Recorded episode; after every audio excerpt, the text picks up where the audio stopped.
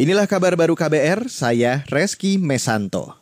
Saudara, sekitar seratus dua puluh triliun rupiah dana asing keluar dari aset surat utang pemerintah akibat wabah covid sembilan belas.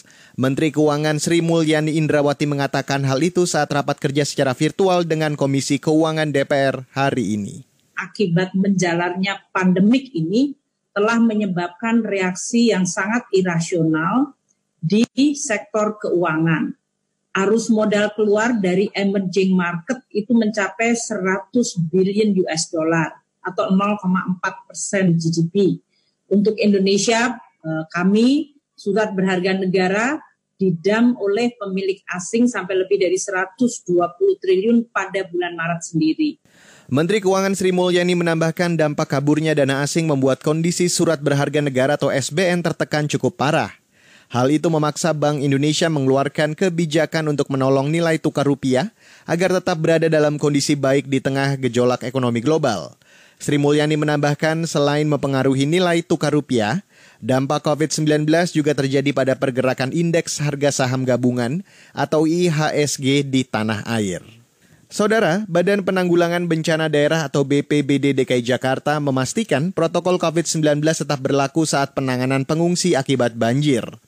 Juru bicara B P B D D K I M Insaf mengatakan protokol yang diterapkan adalah penggunaan masker bagi pengungsi, jaga jarak fisik, pemeriksaan suhu, dan sterilisasi lokasi pengungsian menggunakan disinfektan.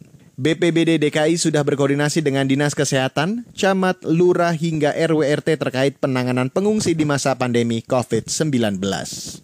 Jadi apabila ada pengungsi pada masa pandemi COVID seperti ini, tetap kita penanganan pengungsi menerapkan seperti kita pada pandemi COVID bahwa social distancing tetap dijaga di lokasi pengungsian dengan membuat jarak satu meter antara individu, mungkin kecuali ibu dan balitanya. Kemudian juga petugas dan relawan harus lebih berhati-hati dengan tidak menyentuh mata, hidung, dan mulut. Juga peningkatan imunitas para pengungsi juga perlu diperhatikan. Juru bicara B P B D D K I M Insaf menambahkan hujan deras yang mengguyur Jakarta Rabu malam kemarin menyebabkan banjir di beberapa titik di Jakarta Selatan. B P B D D K I Jakarta memastikan tidak ada pengungsi akibat banjir kali ini. Sementara kabar dari mancanegara, Presiden Amerika Donald Trump menuding pemerintah Tiongkok menggunakan wabah virus corona untuk membuat Trump kalah dalam pemilu presiden mendatang.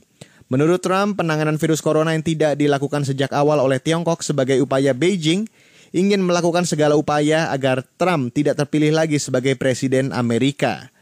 Trump beberapa kali menyatakan kekesalannya terhadap Tiongkok yang dianggap gagal menghentikan penyebaran virus corona langsung dari sumbernya di kota Wuhan. Trump juga menyalahkan Tiongkok atas pandemi global yang telah menewaskan sedikitnya enam puluh ribu orang di Amerika, termasuk ekonomi Amerika yang kini mengalami resesi. Demikian kabar baru K B R, saya Reski Mesanto.